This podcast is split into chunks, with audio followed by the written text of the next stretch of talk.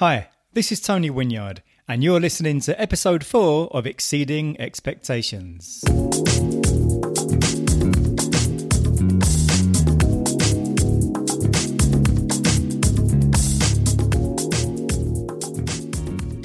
Today's guest is Greg Sadler, a philosopher, content producer, counselor, and coach, amongst many things. He goes out of his way to really help the students he teaches to take in what he's teaching and give them a better experience. So, in today's episode of Exceeding Expectations, I'm here with a man called Gregory Sadler, who's over in the United States. How you doing, Greg? Good. How are you? I'm very well, thank you. So, wh- whereabouts in in the states are you? So, you know, those Great Lakes that, that you see kind of intruding into them from the, the top end by Canada. I'm on one of those. I'm on Lake Michigan in Milwaukee. Ah, okay. And is that where you hail from? Have you always been around there? Yeah, I grew up in this area, uh, a little bit further west of here, out in the countryside. Now it's uh, mostly parking lots out there uh, because right. the city has grown so much. But yeah, we're right downtown, about a mile from the lake. Right. Okay. And you, I mean, you've you've got quite a, a, career. When I was looking at all the things that you've done, it is it would take me about a half an hour just to describe them all in production. So, yeah, and, and you, a lot of them have been kind of you know falling into things rather than deliberately choosing them. Would you want to give us a, a brief um, sort of synopsis of some of the things that you've done? Sure. Um, uh, let me actually work backwards. So, so uh, now I'm I'm in a sort of entrepreneurial uh, sort of framework, but I, but I started out in traditional academia and I transitioned out of that, and I, I, still take a lot of what I what I do in traditional academia and apply it uh, in in context. You know, so doing philosophy in a much more practical way. And you know, before that, I, I held a number of academic posts, um, most of which were rather unusual. I, I taught in prisons. Uh, at Indiana State Prison full time for six years in a, a, program, you know, for degrees uh, for for these these prisoners was really actually quite quite great because it, it cuts recidivism down considerably. Um, but it's a very hard sell to taxpayers to, that they should they should fund this. Um, yeah. And I, I, worked in a, a, small historically black institution in the South that was that was struggling, and did a lot of uh, interesting work down there. Um, taught for Marist College. I, this last semester, I stepped in and taught two sections of ethics for for Marquette University, but I, I, usually don't do that too much anymore. Um, okay. And before that, you know, I had, I guess you could say, I had the the regular student life sort of thing. I, I went to undergraduate and I majored in philosophy and mathematics and came out, worked a bit here in Milwaukee, and then went to graduate school in Southern Illinois. Uh, I got my master's and PhD there, and and uh, you know did did this typical sort of thing: a lot of reading, a lot of studying, a lot, quite a bit of partying as well. Um, but before that, I'd been in the army for for a bit, and okay. uh, you know, I, I it was similar. I, I, enjoyed parts of it. Other parts uh, were were not so good. Um, and I actually got out in the budget cuts of, uh, of 1990 after we we started cutting the military massively before we embarked on new adventures in mm-hmm. War.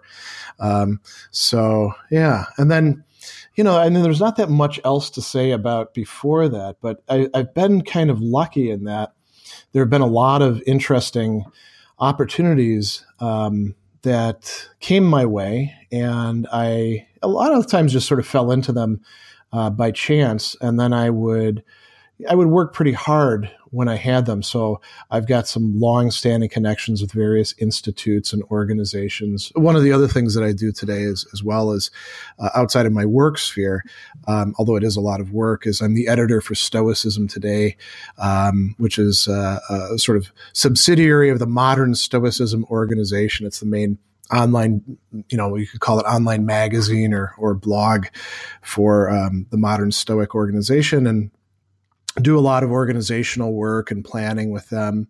Um, but you know that that again was something I, I, kind of fell into. They asked me if I would do it, and I said sure, and and it's been uh, quite enjoyable. What would you say the students' expectations would be?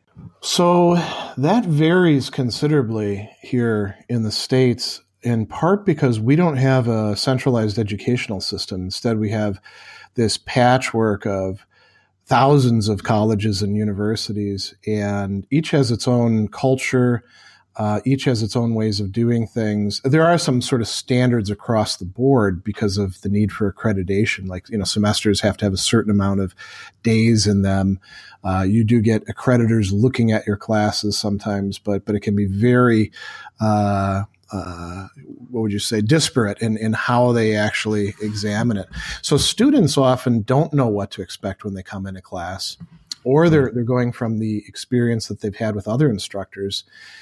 And it's a little it's kind of a dirty little secret of American academia that instructor quality and preparation and work ranges from the excellent to the abysmal and there's it's not really a bell curve with you know with with average in between and and uh, you know a, a, good reliable i would say it's more like a flat line where there's probably just as many terrible instructors as there are excellent instructors as there are average instructors.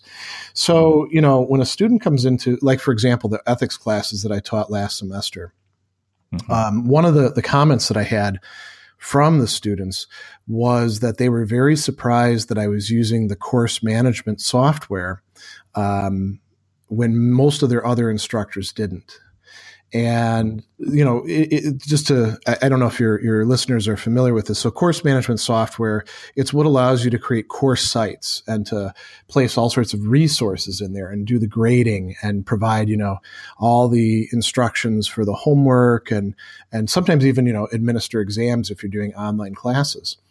And every college or university in the States these days that's out there has one of these. It might be Blackboard, it might be uh, Canvas, it might be Sakai. In the case of Marquette, it was Desire to Learn or D2L.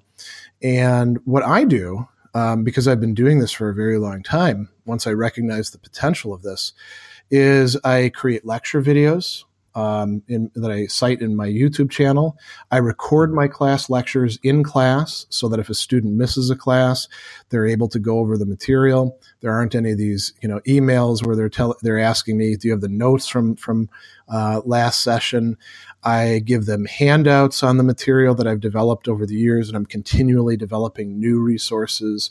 I, I create lesson pages going over uh, the, the the key ideas. Um, what else? I create discussion forums, and these are just some of the things that I do for my academic classes, as well as the Reason IO Academy classes.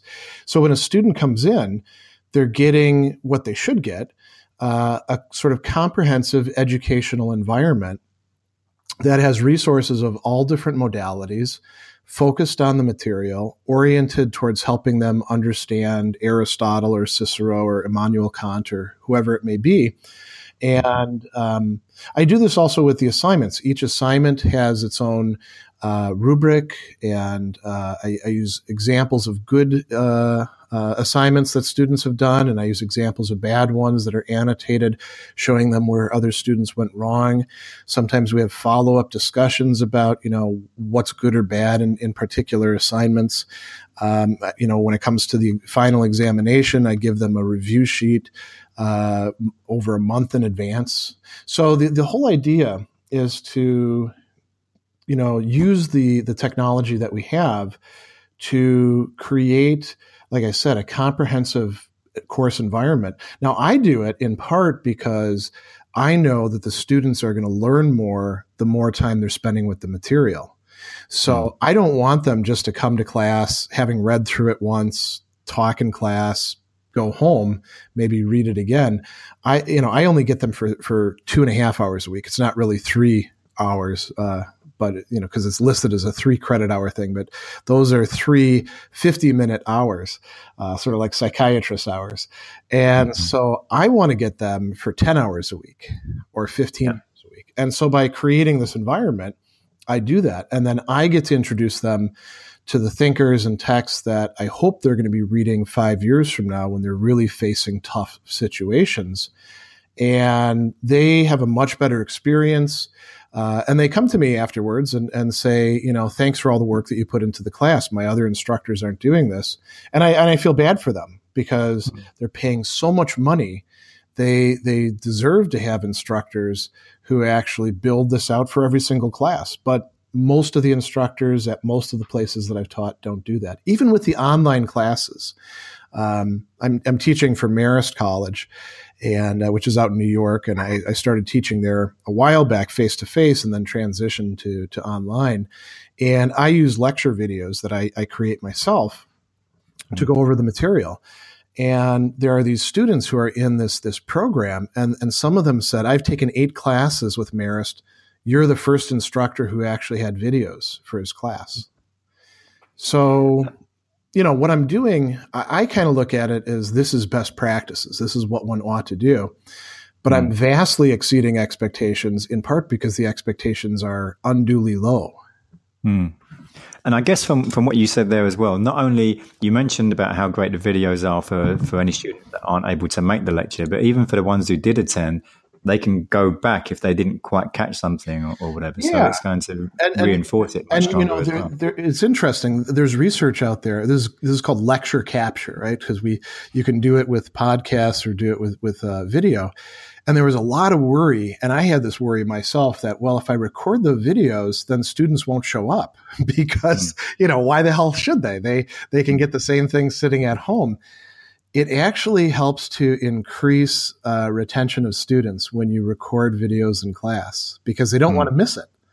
Mm. And the other thing that, that the research has shown, um, I don't know whether this is truly rational or not, but the students perceive you recording lectures as one of the best indices of you caring for them as, as persons.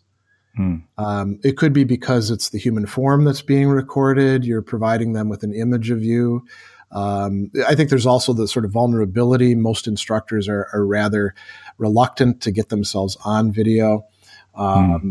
it's, it's, it's difficult to get, get them to, to actually uh, invest in, in doing it. Um, mm. But it, you know, the research shows that that students respond to it very favorably, and I, and I, I understand why. If I was a student, I would want access to that. So therefore, I, it would sound like there's a lot more engagement, but probably also better pass rates as well. I'm presuming. Yeah, as a matter of fact, I've I've always worried about that.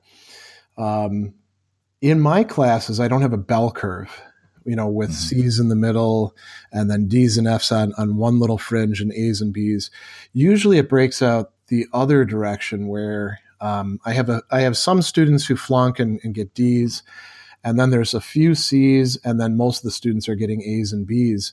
And you can say, well, maybe I'm too easy in my grading.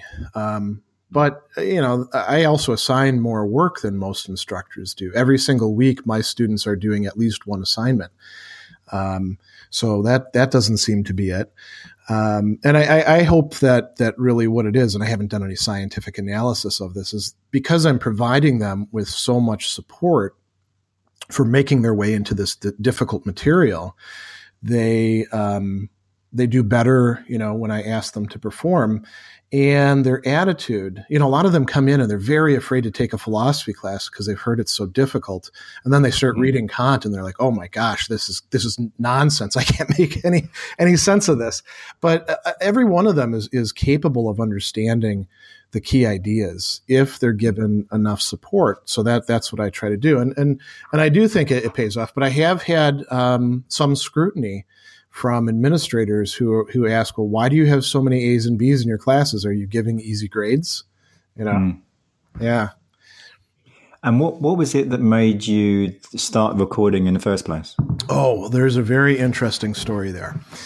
Um, my my fiance at the time, now my wife, was the one who pushed it, and originally I gave her a lot of resistance. And you know she she's actually in, in educational technology.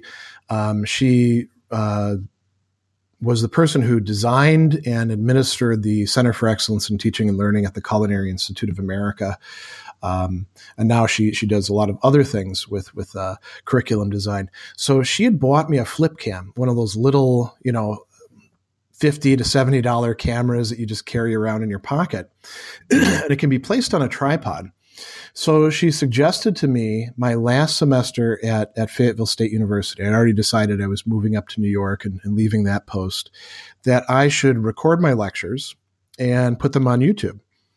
Mm-hmm. And I said, well, who's going to want to watch that stuff? You know, I'm, I'm not a famous person.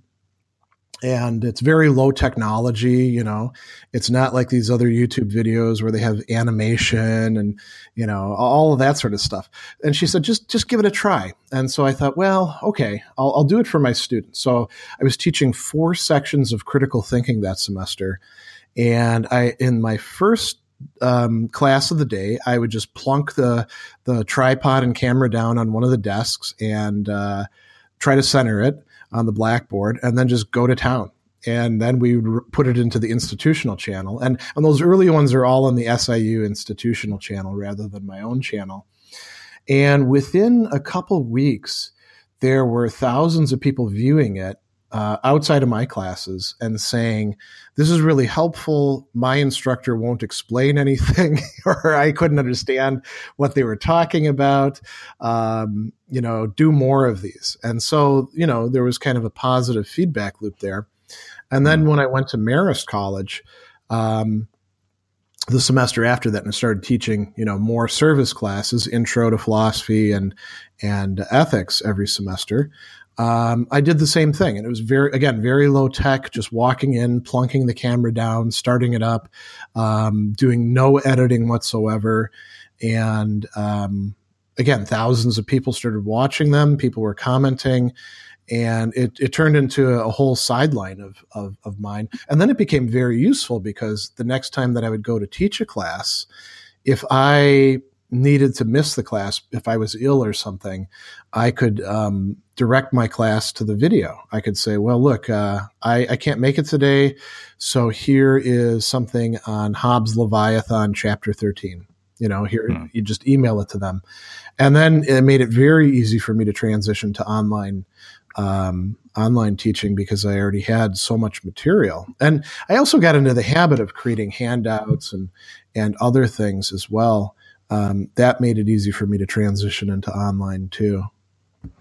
And so when you started doing that video back in those days, what was the students' reaction? Well, they um, they liked it. Um, we talked about it a good bit.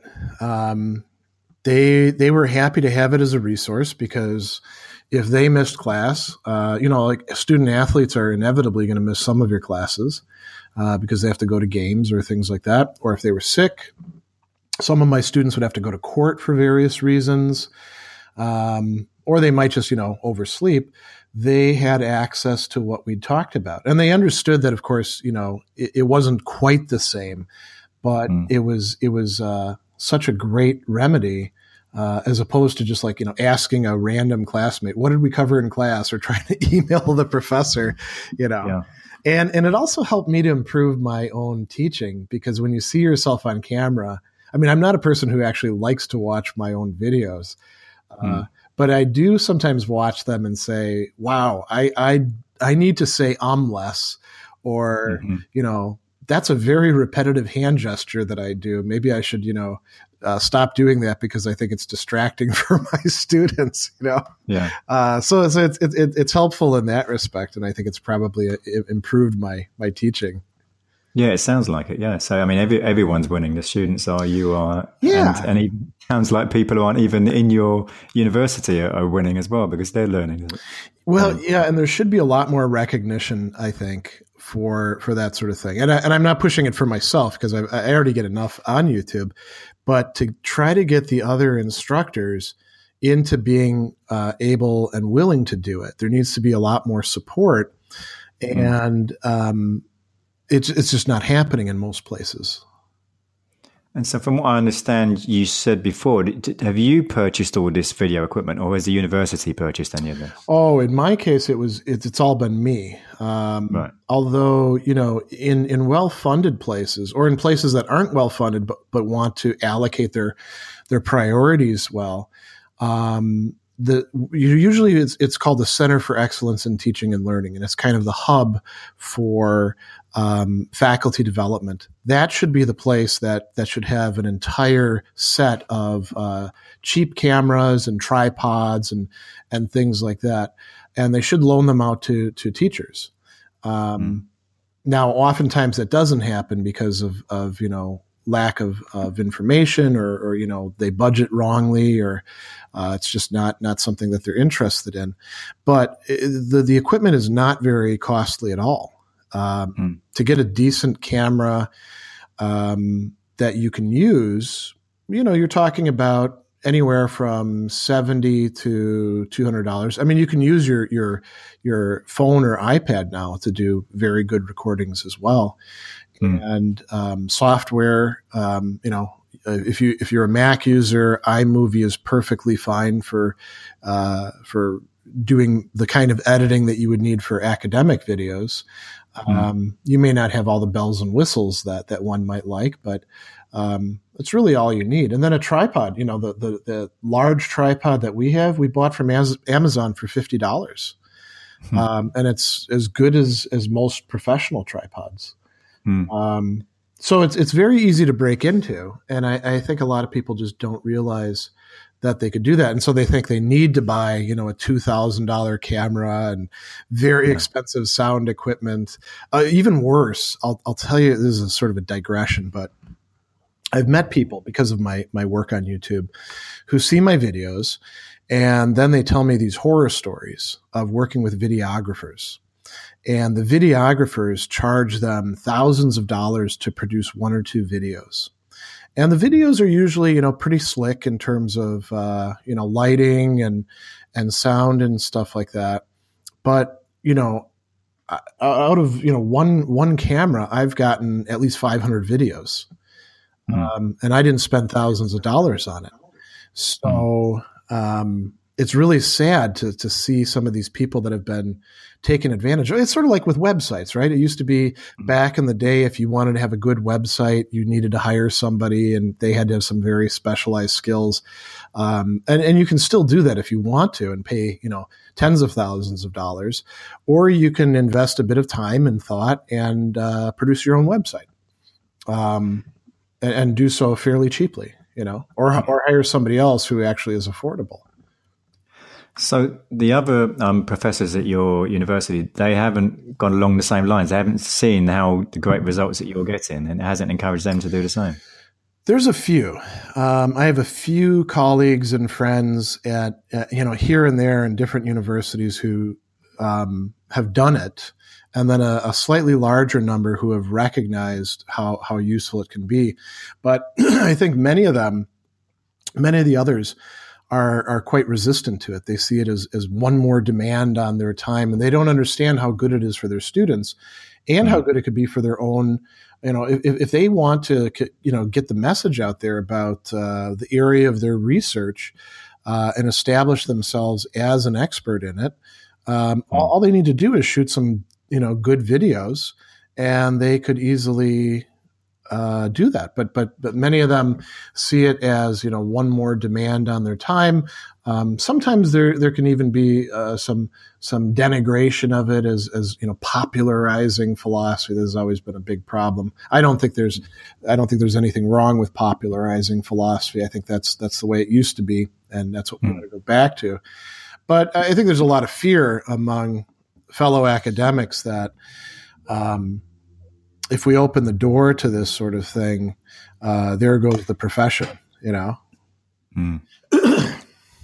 so, are there other areas that you feel that um, students have been surprised by some other things that you've done?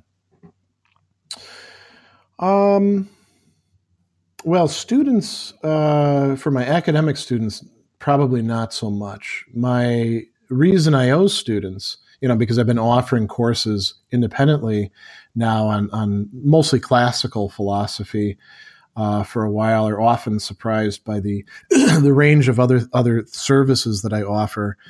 Um, you know, one of so courses are, are one thing that I do with Reason.io, which is my company, but I also do a lot of public speaking.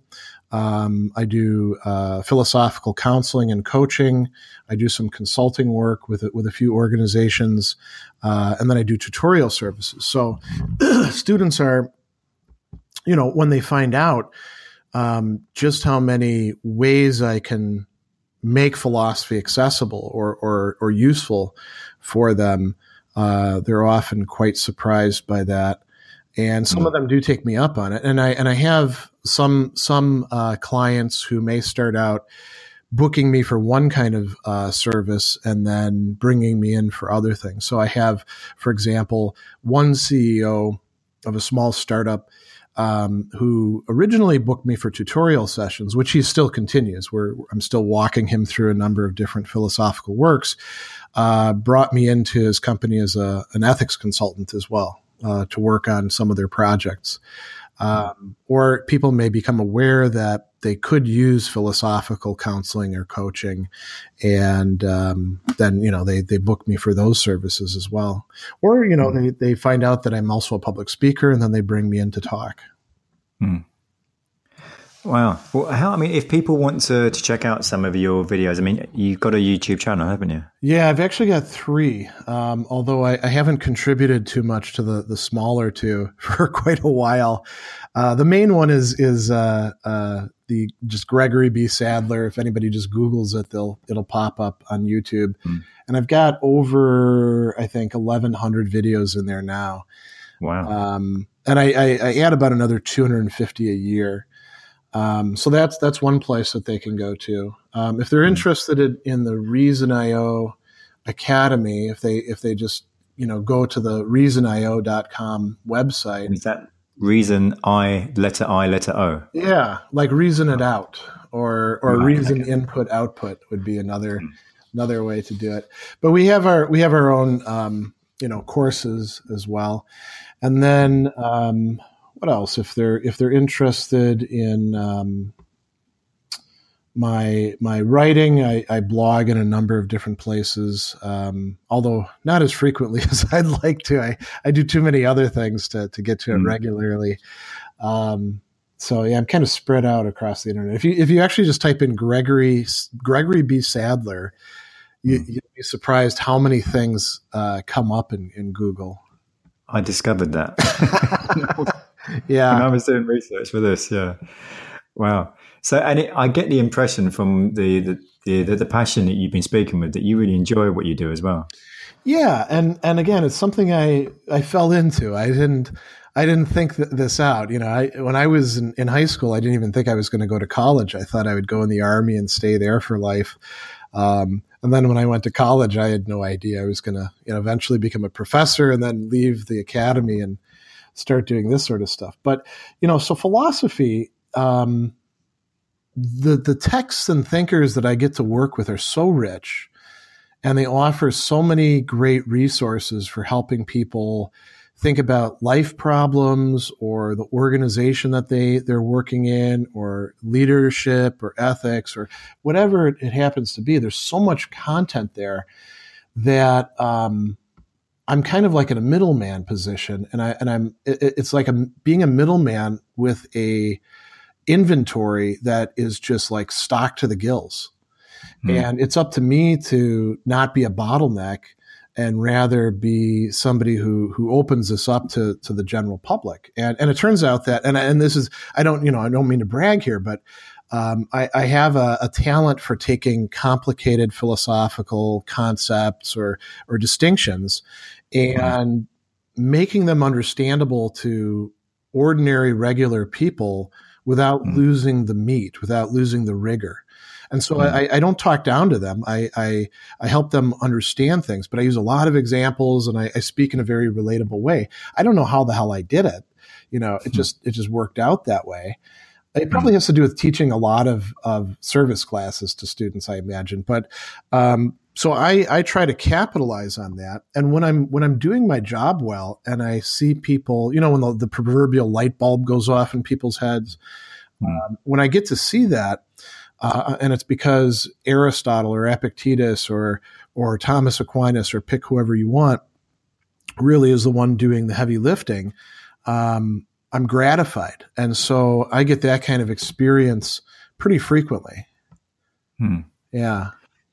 Well, well, Greg, it's been it's been great speaking to you. I mean, is there anything that you'd like to say to to people along the lines of you know being able to exceed what their customers or students in your case expect? Yeah, actually there is. And and I hadn't thought about this before, but I think that this fits in really well with the sort of focus on on students and education.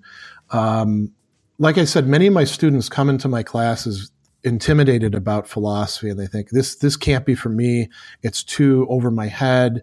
I'm not up to it. And I give them a pep talk at the beginning of the semester and, a, a, few other times. And I think this would be good for your listeners. Anybody who wants to study philosophy can do so. This is the way it's hmm. been done throughout history. It's not, I mean, there may be particular thinkers that are harder to get into because of our temperaments or our backgrounds, but for everybody out there, there's at least f- three philosophical thinkers that if I sat down with you, I could, you know, sort of map out, you could study this one, you could study this one, you could study this one, and you would be able to understand them and apply them to your life. It's just a matter of putting in the time, finding the resources, and then generally working with, with somebody who's, who's gone through it themselves. Mm. Well, it's been a, it's been a real pleasure, Greg, and I, I really appreciate you taking the time to, to speak with me. Yeah, thanks for the opportunity to come on your podcast. Next week in episode 5, we have Tracy Butterfield. She's a wedding planner and a founder of WedX, and she has some really great stories. Thank you for listening. Please subscribe, and it would be great if you could leave a review on iTunes. And do get in touch if you know of someone who goes out of their way to exceed their customers' expectations.